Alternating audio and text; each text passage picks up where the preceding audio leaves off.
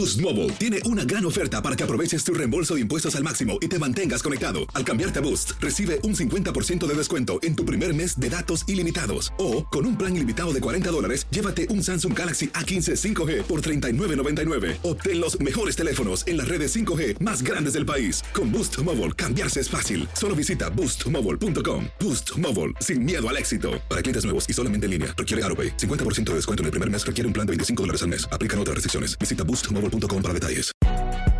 Si no sabes que el Spicy McCrispy tiene Spicy Pepper Sauce en el pan de arriba y en el pan de abajo, ¿qué sabes tú de la vida? Para, pa, pa, pa. La venta para amigos y familiares de JCPenney está de vuelta. Desde el lunes ahorra 30% extra en artículos por toda la tienda. Esos son ahorros adicionales por encima de nuestros precios bajos. Dile a tus amigos, ven con tu familia y ahorren en grande. No olvides, ya se acerca el Día de las Madres. Y tenemos todo lo que mamá quiere. Joyería, belleza, salón y tarjetas de regalo. JCPenney, vale la pena. Cupón válido del 29 de abril al 5 de mayo en selección de estilos. Aplican exclusiones. Detalles en la tienda jcp.com.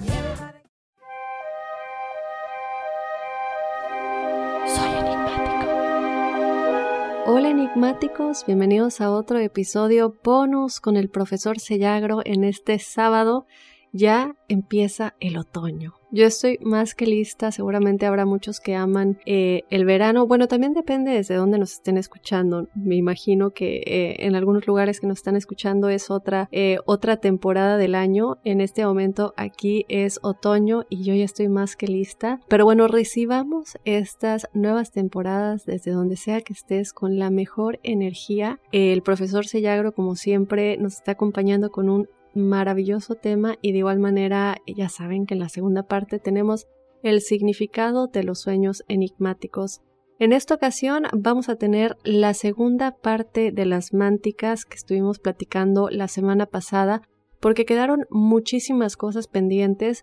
Platicar un poquito más a fondo de cómo funciona cada mántica, de tres principales que son las runas, el I Ching y el tarot, que el profe nos va a estar platicando más o menos cómo es que estas mánticas pues nos ayudan en estas predicciones, ¿no? Y en la segunda parte tenemos estos significados. Ya sabes que si quieres que tengamos la interpretación de tu sueño, nos mandes tu sueño a enigmas.univision.net lo más conciso posible para que no nos alarguemos mucho en un solo sueño. Profe, de nueva cuenta le doy la bienvenida. Hola Dafne, qué bueno.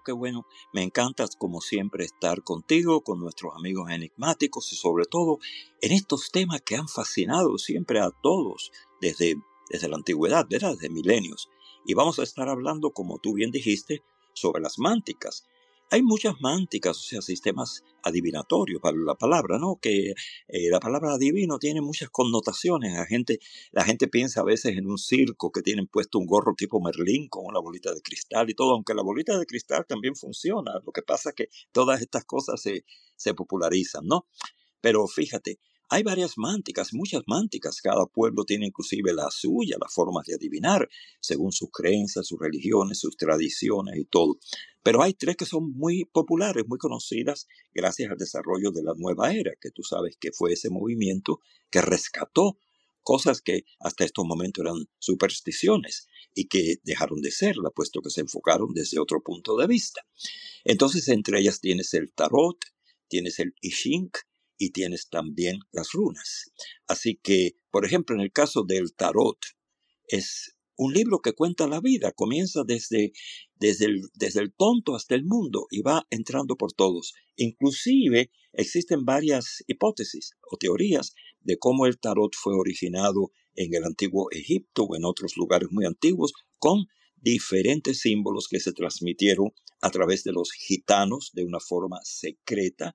Y entonces ellos lo explotaban desde el punto de vista adivinatorio con las personas que se le acercaban, como todos sabemos, pero al mismo tiempo tiene una connotación mística tremenda, que es la que yo quiero enfocar hoy en cuanto a todos estos métodos.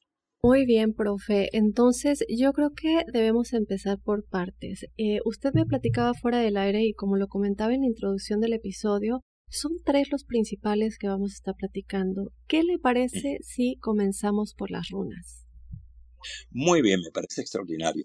puesto que inclusive, como te estuve platicando en la ocasión anterior a ti y a nuestros amigos, las runas a mí me fascinaron desde que las conocí, ¿no? Inclusive el que era editor de la revista Vanidades, mi amigo Frank Calderón, me trajo las runas, me dijo, mira, aquí está, ya yo desde Cuba las conocía, pero no había tenido acceso a mucha información. Después, cuando estuve aquí, tuve acceso al llamado Hunengild, que estaba ya en Alemania, y entonces ahí me enteré de muchas cosas.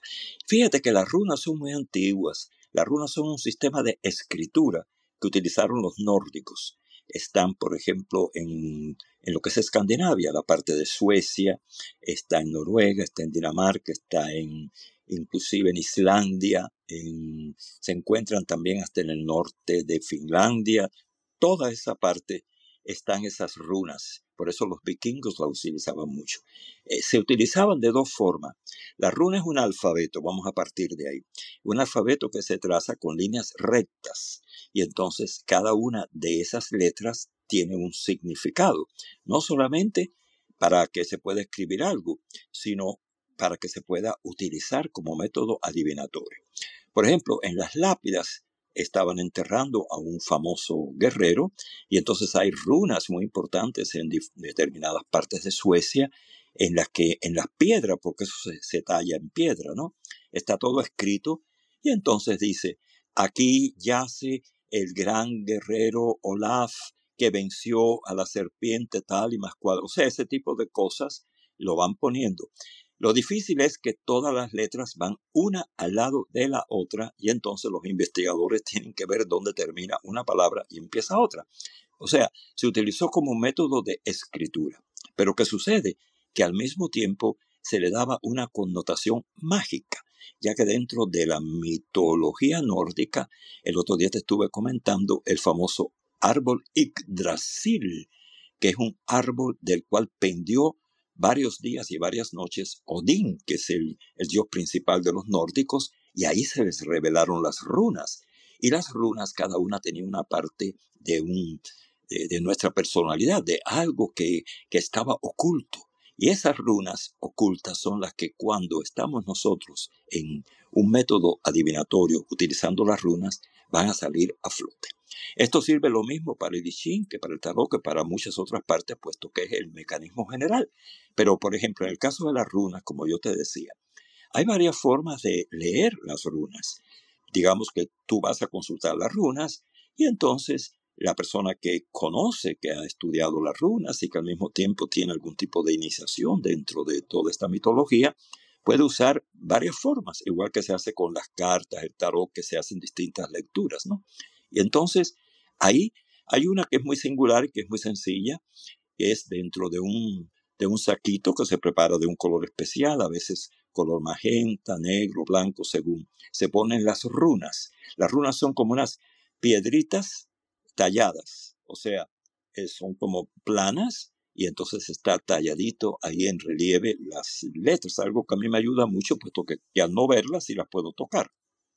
Entonces, supongamos que ahora tú y yo estamos leyendo las runas en una sesión.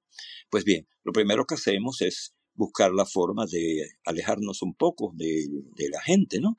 O sea, buscar un lugar tranquilo donde no haya ningún tipo de interferencia, que no haya inclusive ni música ni nada. Podemos prender un incienso para que nos ayude. Y entonces tú estás sentado, yo estoy sentado y vamos a concentrarnos.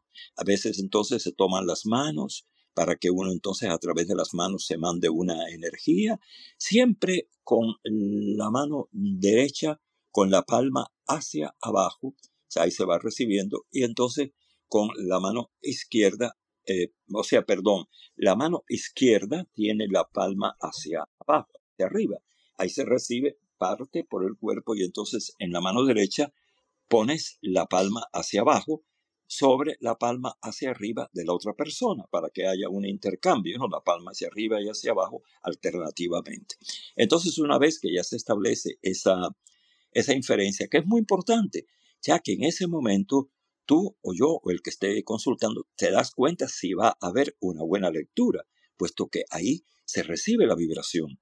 Y en esos momentos uno se da cuenta si la persona es receptiva, si va a haber una buena lectura, etc. Puesto que si existen trabas, incredulidades, otro tipo de cosas, entonces hay como un bloqueo y no se efectúa una buena lectura. Entonces supongamos que se va a hacer la lectura y que sea para cosas prácticas. Y vamos a sacar 3 runas. Esas 3 runas se van a poner sobre esa mesa que tenemos, o el piso, si lo estamos haciendo en el piso, encima de ese mantel. Y las mismas van a determinar en esta lectura, son muchas, ¿no? En esta lectura indicará pasado, presente y futuro. O sea, las 3 runas, la de la izquierda, el pasado, la del medio, el presente, y la otra, el futuro, y estarán boca abajo. Entonces, en ese momento, pues, vamos a virar la del centro. Esa runa la sacó la persona que se está consultando. Y en ese caso tú, ¿no? Puesto que tú y yo nos estamos haciendo la consulta, hipotéticamente. Entonces tú viras la runa esa. Y en el momento que viras la runa, sale una runa que es como una línea larga vertical. Esa runa se llama Isa. Y entonces, ¿qué quiere decir? Esa es una runa que está indicando que hay que esperar, que no se debe precipitar uno, que estás en un momento de inacción. O sea, que no te vayas a lanzar a nada nuevo, sino que esperes, viendo el pasado y el futuro. Y después voy a decir por qué se relaciona así. Entonces, así, la primera cosa es, en el presente, tu situación por esta runa te está indicando que no te precipites, que no te lances a nada nuevo. ¿Estoy en línea? Sí, profe. Ok. Entonces, ahí tú dices, bueno, me está indicando que sea prudente, pero vamos a ver por qué. Entonces, en la runa izquierda te sale, por ejemplo, una runa que parece como una H, cuyo centro está inclinado hacia la derecha. Lo mismo hacia arriba que hacia abajo. Es una runa que se llama Hagalaz y que estaba relacionada con la niebla y también con los hielos y con las tormentas. Entonces indica que recientemente has estado pasando situaciones de tormentas, de problemas personales, y que por eso es importante que no tomes una decisión. Entonces después tú dices, ah, caramba, bueno, vamos a ver qué me espera en este futuro. Entonces se levanta la otra runa y ahí vamos a ver lo que hay. Por ejemplo, puede salir la runa Raida, que significa un viaje, puede salir la runa de la economía, en fin. Según lo que se va saliendo, se sigue entonces practicando la lectura, se siguen sacando runas, se sigue preguntando hasta que ya se agotan las preguntas y ya no hay más. Ahora bien, ¿por qué se dice que es así? Veamos. Esa runa que inicialmente se sacó, que era Isa, que era larguita y que indicaba que estuvieras tranquila, es porque durante siglos a esa runa se le ha atribuido esa propiedad. Entonces, la vibración de esa runa es la que se pone en contacto con esa persona en ese momento a nivel áurico, o sea, a nivel del aura. Por eso tienen que las dos personas estar en contacto. O sea, la adivinación ocurre, vamos a llamarle adivinación, digamos, el poder ver hacia el futuro, el poder interpretar lo que está ocurriendo, es porque cada uno de esos elementos, ya bien sea la runa, el tarot, el I Ching, que de eso hay que hablar con mucho más detenimiento, pero en otra oportunidad. Entonces, esa runa tiene una significación y cuando surge, ya avanza dentro de la persona. Te voy a poner un ejemplo muy sencillito, muy sencillito. Cuando la persona, por ejemplo, ve un signo de pesos, que tiene una S con las 2 rayitas famosas. Eso lo entiende lo mismo un chino que un mexicano, que un cubano, que un francés. Eso significa dinero. Y entonces, hasta en el juego del monopolio, ¿no? Entonces, ese signo está asociado ¿con qué? Con el dinero. ¿Por qué? Porque todo el mundo adjudica a ese símbolo el dinero. Igual que la esvástica la asocian ahora con las cuestiones nazis, sin embargo, en el pasado no. Eso tenía que haber una cosa muy, muy profunda, muy linda dentro del hinduismo, que por eso ahora ni lo ponen para que no vaya a malinterpretarse.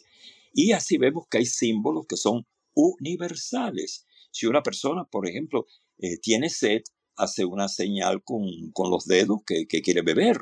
Y eso lo entendemos todos porque es algo universal. De la misma manera hay símbolos que son universales. El triángulo, el círculo.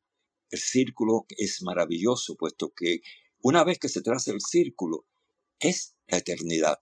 Todos los elementos, ya sea un círculo, un triángulo, lo que sea, independientemente de las runas, tienen un significado per se por él mismo. Y por ese motivo es cuando una persona va con su mano, va a buscar aquel que vibra ahí. Deja ver si explico esto mejor, fíjate.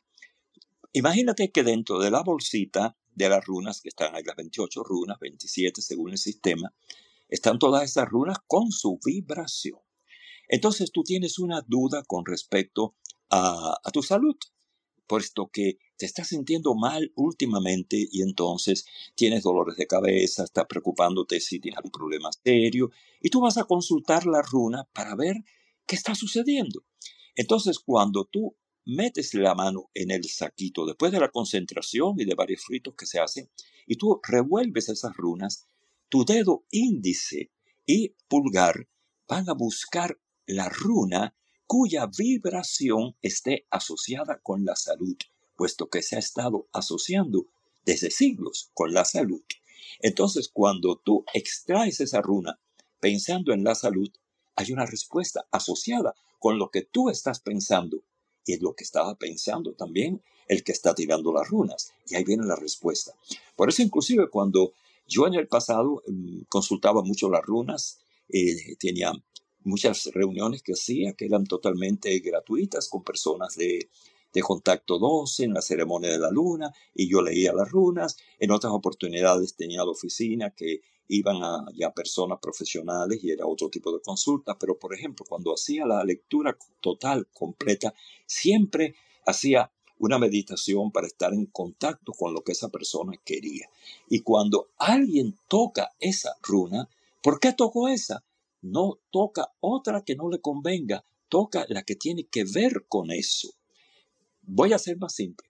Imagínate que hay 3 runas y que una runa está asociada con el dolor de cabeza, pero de una forma negativa que puede indicar tumores, problemas, y otra no.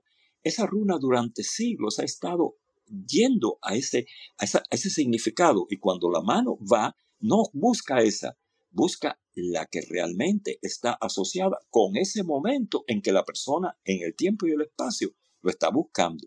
Mira, es como un cristal de cuarzo. Cuando uno tiene un cristal de cuarzo en la mano, tiene un producto que se ha demorado millones de años de producirse, es algo increíble. Entonces, si a ese cristal de cuarzo se le adjudican determinadas propiedades, cuando tú lo tocas y lo tocas otro, pues se va entonces aumentando. Nosotros una vez en la playa de Miami Beach, el grupo que íbamos siempre a la ceremonia de la luna por los años 90, sembramos cristales de cuarzo, que un día los descubrirán cuando la marea los lleve y dirá, ¿quién puso estos cristales aquí? ¿No? Pero es que lo hicimos en medio de una ceremonia, puesto que los estábamos devolviendo a la tierra. Por eso cuando tú tienes un cristal de cuarzo y tú lo magnetizas, es algo tuyo. De ahí que, por ejemplo, si ahora yo voy a un sitio o tú vas a un sitio y ya tú sabes leer las runas y alguien te dice, ay, mira, aquí tengo las runas, me las puedes leer. Es muy difícil si no son tus runas, si no son tus cartas, puesto que tú te identificas con ellas. Puedes más o menos hacer algo, pero no es lo mismo, puesto que tú tienes ya el magnetismo. Es lo que se llama el arte de la magnetización. Uno tiene que magnetizar lo que tiene. Por eso, cuando tú recibes las runas por primera vez, que tú las compraste a lo mejor en una librería o te la mandaron de algún lado o tú las hiciste, tú no vas a usarla enseguida. Vas a estarla acariciando, la vas a estar pegando a tu cuerpo, inclusive desnuda la pasea por tu cuerpo para que no haya interferencia entre la runa y la piel, que no haya ropa. La pasas por el cuerpo, la tienes en las manos, la enjuagas, las besas, la magnetizas para que se identifique contigo y esa runa te hable. Entonces, cuando esa runa ya tú la tienes identificada contigo y viene una persona a consultarla, se establece un puente psíquico entre lo que la persona está buscando y lo que la runa te va a decir. ¿Y es lo mismo, profe, es lo mismo con el tarot, por ejemplo? Claro, con el tarot, con el I Ching, con prácticamente casi todas las mánticas. Lo que pasa es que casi todas otras mánticas están también asociadas con cuestiones religiosas, ¿no? Ya esa es otra cuestión de iniciaciones fuertes, como los oráculos, por ejemplo, los famosos babalaos que leen lo que se llama el tablero de Ifá con los caracoles, que entonces se lo dedican a los orishas africanos, muy, muy singular en lo que se llama las religiones afrocaribeñas y todo eso, que es otro tipo de adivinación. O cuando, por ejemplo, los antiguos egipcios revisaban las vísceras de los animales que sacrificaban, o lo hacían los griegos, y leían entonces el hígado y veían lo que pasaba. Inclusive, es curioso porque hay gente que trata de hacer adivinación y posiblemente lo hayas escuchado y lo hayas oído. Esto tiene su pro y su contra. Yo no soy totalmente partidario de esto, pero tiene su cosa. El famoso huevo que pasan y entonces después lo abren a ver qué pasó con el huevo. Y te dicen, mira este huevo cómo salió, que recibió todo lo negativo. No sé si lo has escuchado, el famoso huevo que le pasan a la... Sí, es como que cuando le hacen brujería un trabajo a alguien, ¿no?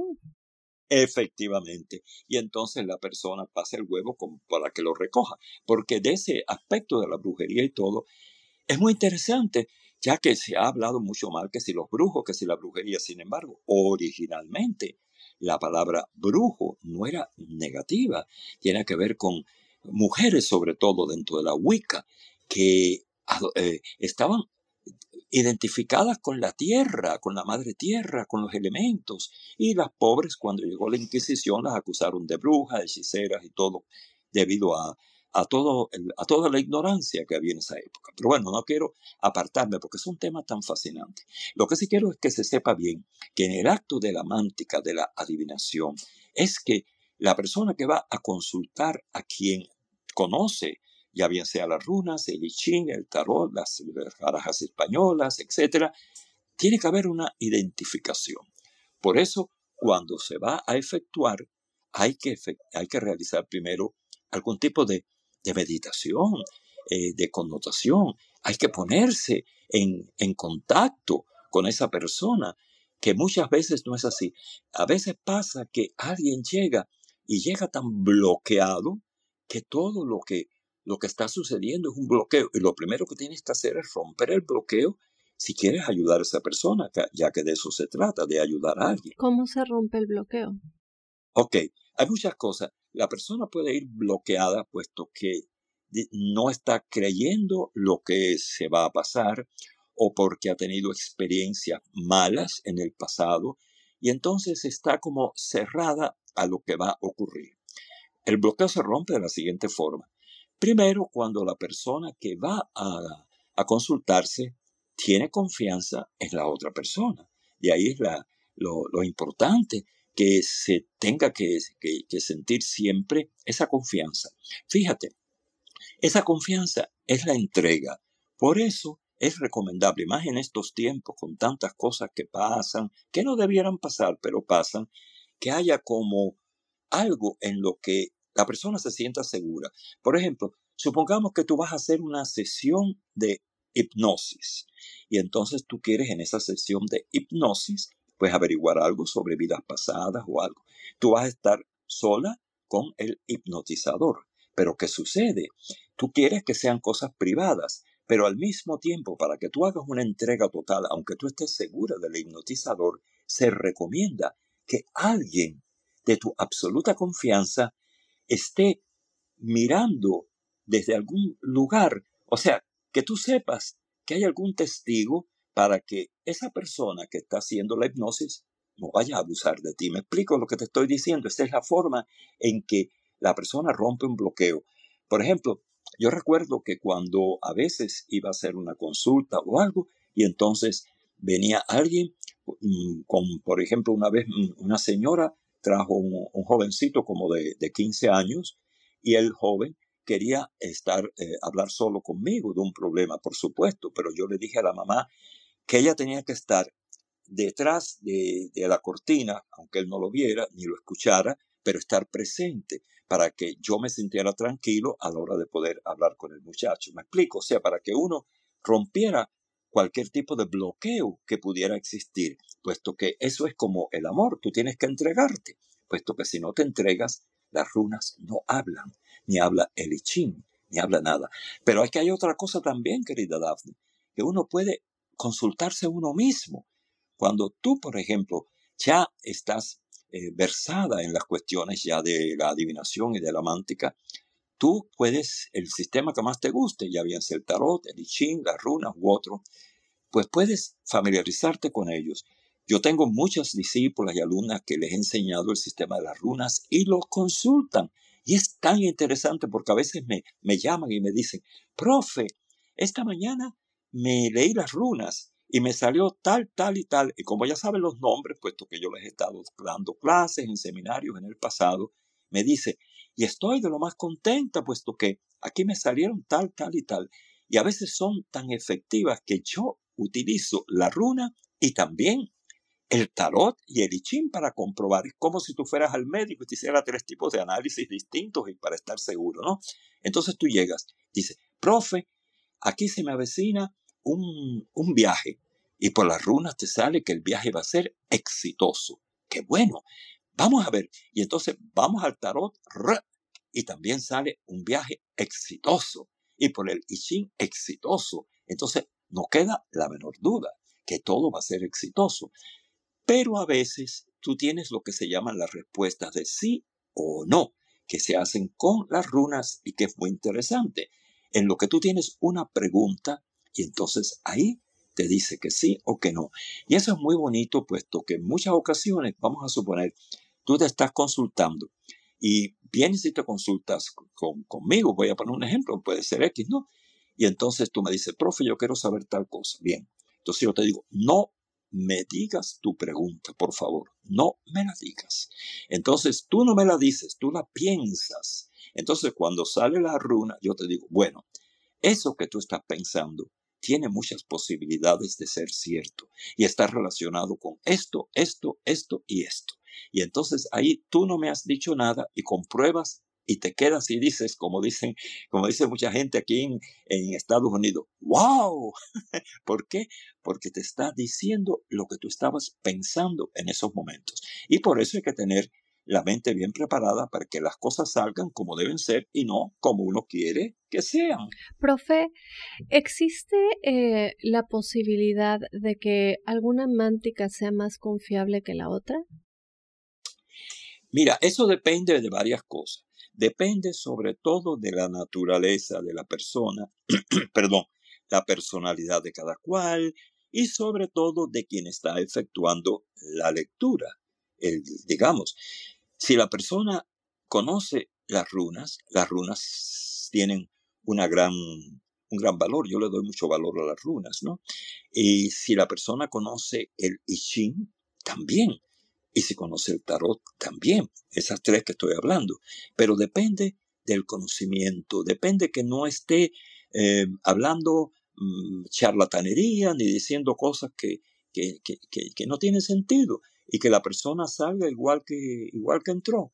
Entonces, ¿por qué? Porque le dijeron cosas que realmente no era lo que estaba buscando la persona, igual que va al oráculo.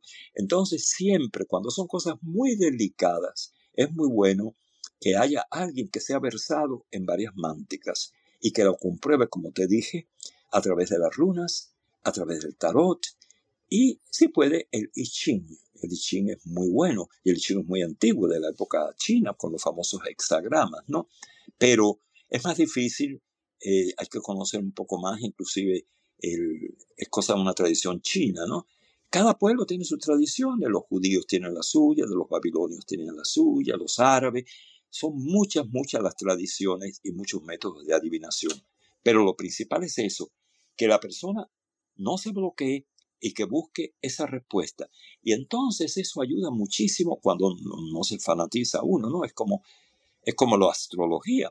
Tú te levantas y tú ves, oh, caramba, oh, hoy tenemos una cuadratura de Mercurio, Mercurio está retrógrado, que por cierto, desde el día 9 de agosto, perdón, desde el 9 de septiembre, Mercurio está retrógrado hasta el 2 de octubre, ¿no? Y entonces eso crea ciertas dificultades en las comunicaciones, sobre todo para los signos de Virgo y para Géminis. Entonces, ¿qué pasa? Que cuando uno lee eso ya está como prevenido, pero no quiere decir que necesariamente va a ocurrir. Y eso es el valor de las manos. Profe, ahorita que comenta lo de Mercurio retrógrado, yo soy Virgo, y que comenta que pueden haber problemas. ¿Qué podemos hacer los signos que nos vemos más afectados para contrarrestar esas negatividades que vienen con Mercurio retrógrado?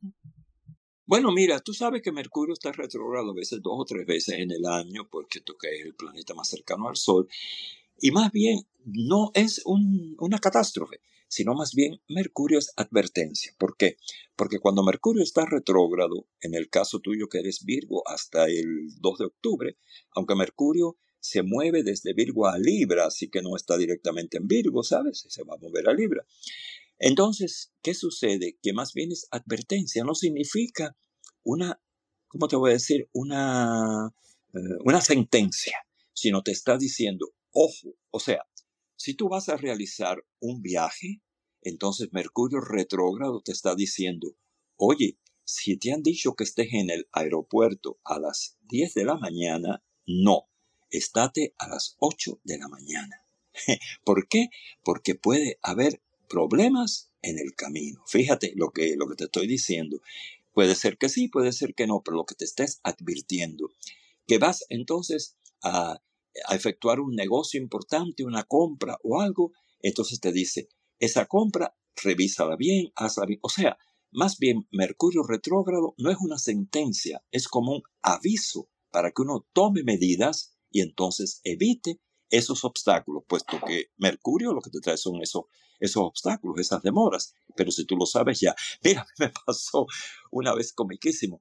Yo tenía que ir a una entrevista que me iban a hacer en Venezuela en el año 99 para un programa con Maite Herrera, Maite Hernández creo que se llama, una muchacha muy simpática que estaba ya en la televisión venezolana, y me habían invitado para un programa en Caracas, que me encantó Caracas, fascinado. Entonces cuando voy para el aeropuerto, yo tenía el pasaporte mío cubano al lado del pasaporte americano. Y cuando salí, Mercurio estaba retrógrado y como eran igualitos por fuera, me llevé el pasaporte cubano al aeropuerto. Cuando llego al aeropuerto, me dicen, bueno, ¿y su residencia dónde está? Dígole yo, ¿qué residencia? Si yo soy ciudadano americano. Dice, no, porque usted está viajando con pasaporte cubano, así que usted debe ser residente de Estados Unidos. Digo, ay, mi madre.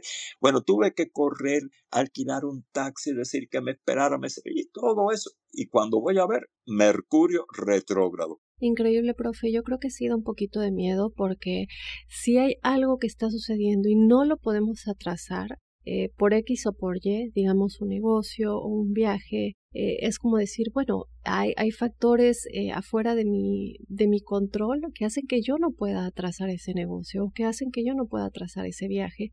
Y es como decir, bueno, pero tengo estas dificultades. A pesar de que esta advertencia, no hay manera en que yo cambie eso o que yo atrase ese negocio que ya está en camino. Entonces, a veces sí es como, si no puedo hacer nada al respecto, ¿cómo lo manejo? Claro, porque mira, hay una gran diferencia. Si, por ejemplo, el negocio que una persona va a hacer ya está todo cuajado antes de Mercurio retrógrado, ahí no hay ninguna dificultad, puesto que está todo hecho. Lo que hay es que tener cuidado con los socios, con las cosas que se planteen o algo. Ahora, si surge en medio de Mercurio retrógrado, es cuando hay que ver bien si no se trata de una sugestión o se trata de algo concreto. Pero, por ejemplo, supongamos que una persona dice, voy a comprar una casa. Y entonces ya tiene hecho el plan antes de Mercurio retrógrado, ¿te das cuenta? Y ya tiene hecho todo. Entonces, ¿qué sucede? Nada más que le falta firmar los papeles. Lo va a firmar cuando está Mercurio retrógrado, pero los planes se hicieron antes. Entonces, Mercurio retrógrado lo que le está diciendo, mira, cuando vayas a firmar tus papeles, cerciórate bien que el abogado, que las personas que están ahí, etcétera, etcétera, sean bien calificadas. Punto. Que tengas más cuidado. O sea, no es que no se haga, sino que se está extremando la situación. Y fíjate que eso es así, puesto que el otro día yo conversaba con mi hermano respecto a la situación mía en firma. Digo, mi hermano, ven acá, si una persona como yo quiere firmar un contrato, ¿cómo le hace? Dice, bueno, no hay problema ninguno. Las personas invidentes pues pueden firmar un contrato siempre y cuando lo hagan con un notario. Y entonces, pues, él certifica que la persona no ve y ya. Un ejemplo, una cosa que vas a hacer una gran compra de miles de dólares, qué sé yo, que yo no tengo ese dinero para hacerlo. Pero son dudas que te asaltan, ¿ves? Entonces, ¿qué sucede? En un caso específico, yo recomiendo, cuando hay planetas retrógrados, y en estos momentos hay varios planetas retrógrados, que uno sea cuidadoso. Yo lo comprobé conmigo mismo. Yo he tenido unos días que he tenido que ir para adelante y para atrás y para adelante, en cambios que he tenido que ajustar, y ahora mismo estoy ajustando para poder resolver ciertas cosas que estaban como paralizadas. Y entonces uno dice, vamos adelante. De eso se trata, querida Dafne. Muy bien, pues profe, ya se nos fue la primera media hora. Creo que son cosas muy interesantes que, sobre todo creo yo, lo que nos platicó de la energía, ¿no? Porque a veces pensamos, bueno, me compré las cartas del tarot porque me gustaron, se ven bonitas, pero no es solamente el, bueno, ya las compré y como sé leer el tarot, ya voy y puedo leer el tarot. Es la energía tuya que le debes poner a esas, no solamente al tarot, pero a las runas, como nos comentaba, y a todas las mánticas, profe. Entonces, muchísimas gracias por platicarnos todo esto. Creo que fue también buena idea platicar un poquito de los planetas retrógrados. ¿Nos puedes recordar, porfa, cuándo empezó Mercurio retrógrado? El 9 de septiembre.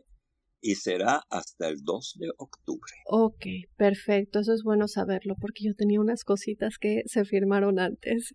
Entonces, vámonos con los sueños. Después de esta pequeña pausa, quédate para saber si hoy le toca a tu sueño. Y si no, mándanoslo a enigmas.univision.net para que lo tengamos en una siguiente emisión. Ya regresamos con los sueños enigmas.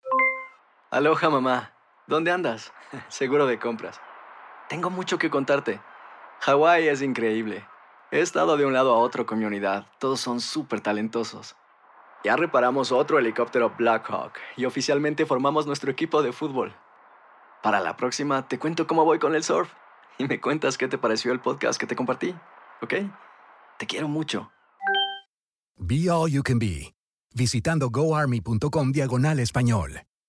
Boost Mobile tiene una gran oferta para que aproveches tu reembolso de impuestos al máximo y te mantengas conectado. Al cambiarte a Boost, recibe un 50% de descuento en tu primer mes de datos ilimitados. O, con un plan ilimitado de $40, llévate un Samsung Galaxy A15 5G por $39.99. Obtén los mejores teléfonos en las redes 5G más grandes del país. Con Boost Mobile, cambiarse es fácil. Solo visita boostmobile.com. Boost Mobile, sin miedo al éxito. Para clientes nuevos y solamente en línea, requiere AutoPay. 50% de descuento en el primer mes requiere un plan de $25 al mes. Aplican otras restricciones. Visita boostmobile.com para detalles.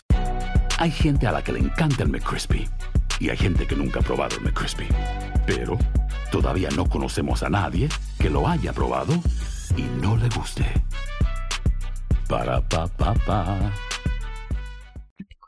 Muy bien, enigmáticos, regresamos ya con los sueños enigmáticos. Nos vamos a ir con el primero que nos dice por aquí, profe. Hola, Dafne, doy permiso para dar mi nombre. En este momento comencé un proceso interno. Es por eso que en días pasados tuve una consulta con Aida sobre la numerología, Aida García, que le hemos tenido aquí en Enigmas, donde me expuso mi tercer ciclo que estoy por experimentar. Aunque soy número 7, me es difícil recordar mis sueños, pero ayer tuve este sueño que me impresionó. El sueño es el siguiente. Sentí que mi piel cambiaba como si se me desprendiera del cuerpo, tipo que estaba en un lugar como si fuera Marte, o lo asimilé como Marte, el planeta, con una piel amarillenta y a la vez rojiza que se combinaban estos colores. Era un día soleado, pero no tenía calor, sino muy iluminado. No sentí miedo, pero sí sentí que estaba sola. Gracias, Sandra Milena. Hola, querida Sandra, qué lindo sueño. Y fíjate que el color rojizo que dices viene muy bien, puesto que la percepción de Marte, ese es el color del planeta Marte.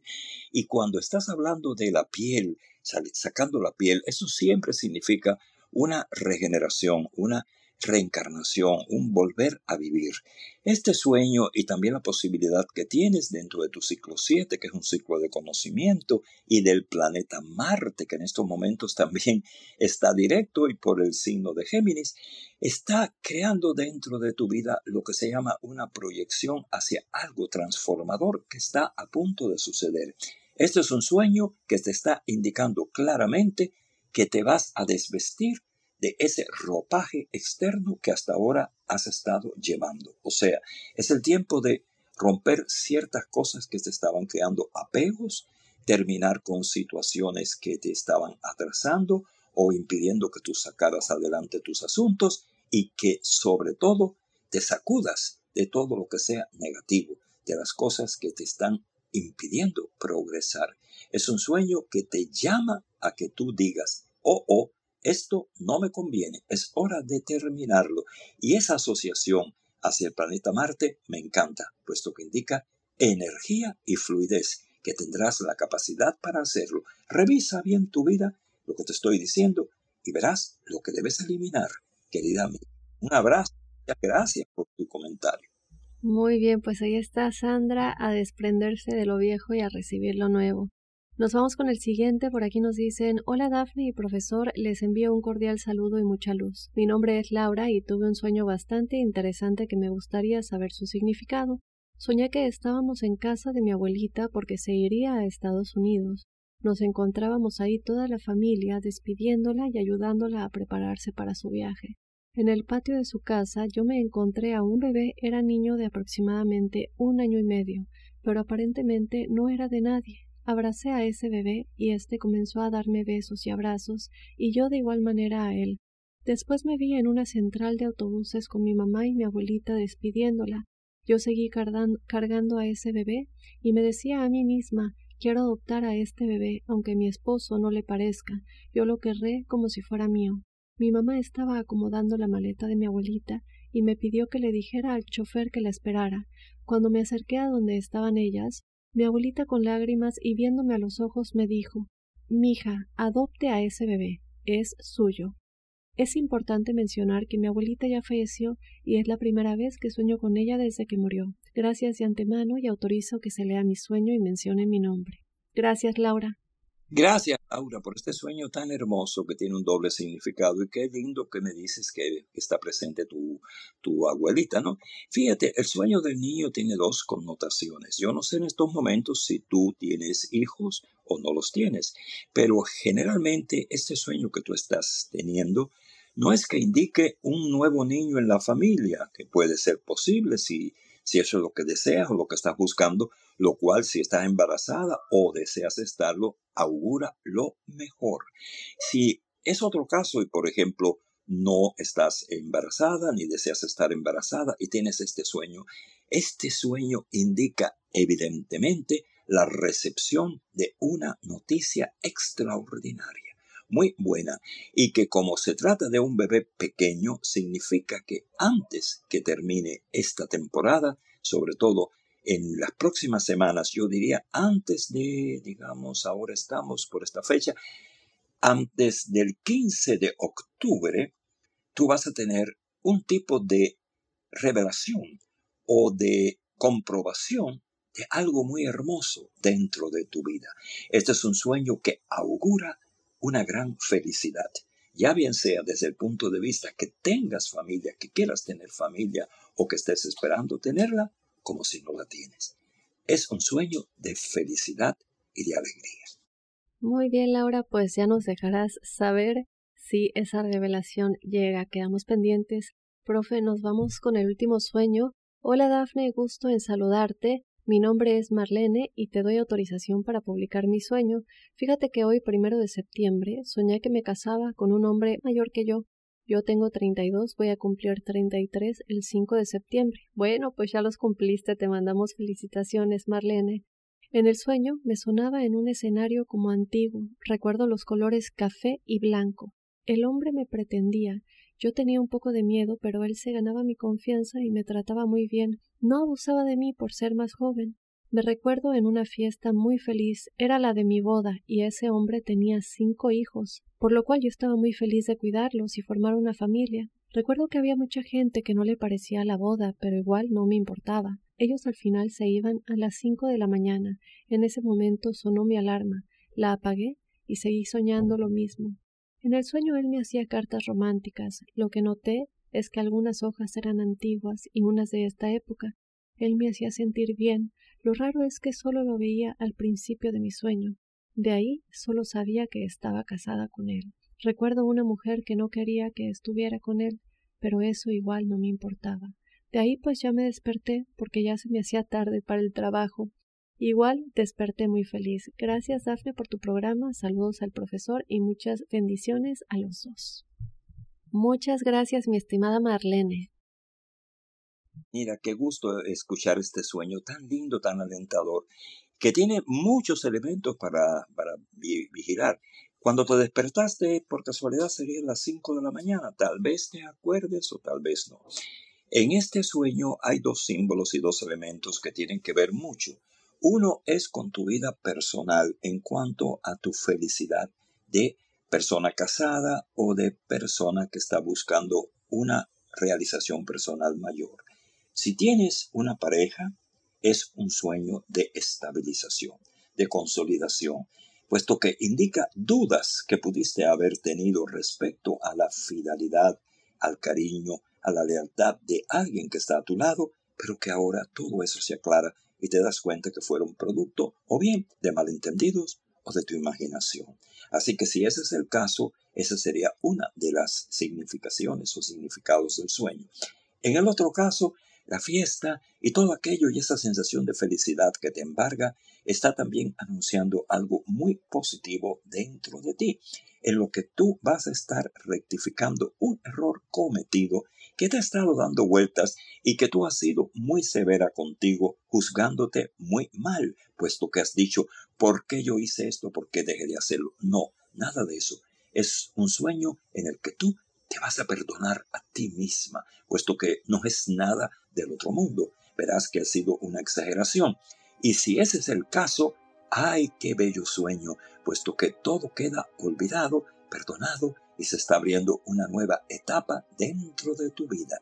Y si no tienes una pareja estable o una pareja en estos momentos, ya sabes lo que se avecina, que será muy bueno. Y si la tienes, a consolidarla, olvidando aquello que no tiene por qué ser recordado, ni será óbice para tu felicidad. Un gran abrazo y cuéntanos cómo te va. Muy bien, Marlene, nos mantienes al tanto. Profe, pues de esta manera nos despedimos. Gracias por acompañarnos otro sábado.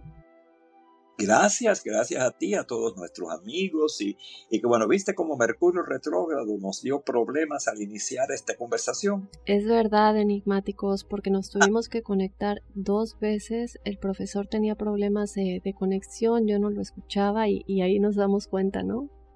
Sí, fíjate que es ya en el ámbito de Mercurio retrógrado. Ahí teníamos problemas ya. ¿Qué te parece? Ay, ay, ay. Pues sí, a cuidar esos problemas de conexión y de comunicaciones. Muy bien, enigmáticos. Pues de esta manera terminamos este episodio de los sábados con el profesor Sellagro. Recuerda que si tú quieres el significado de tu sueño, nos lo puedes mandar lo más conciso posible a enigmas.univision.net. De esta manera nos despedimos y yo te espero el lunes con otro enigma sin resolver. Soy enigmático.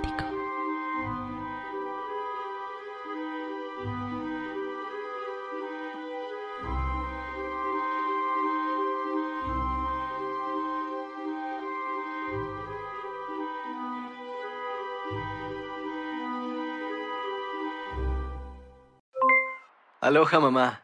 ¿Dónde andas? Seguro de compras. Tengo mucho que contarte. Hawái es increíble. He estado de un lado a otro con mi unidad. Todos son súper talentosos. Ya reparamos otro helicóptero Blackhawk y oficialmente formamos nuestro equipo de fútbol. Para la próxima, te cuento cómo voy con el surf y me cuentas qué te pareció el podcast que te compartí, ¿ok? Te quiero mucho. Be All You Can Be. Visitando goarmy.com/español. Si no sabes que el Spicy McCrispy tiene spicy pepper sauce en el pan de arriba y en el pan de abajo, ¿qué sabes tú de la vida? Para, pa, pa, pa.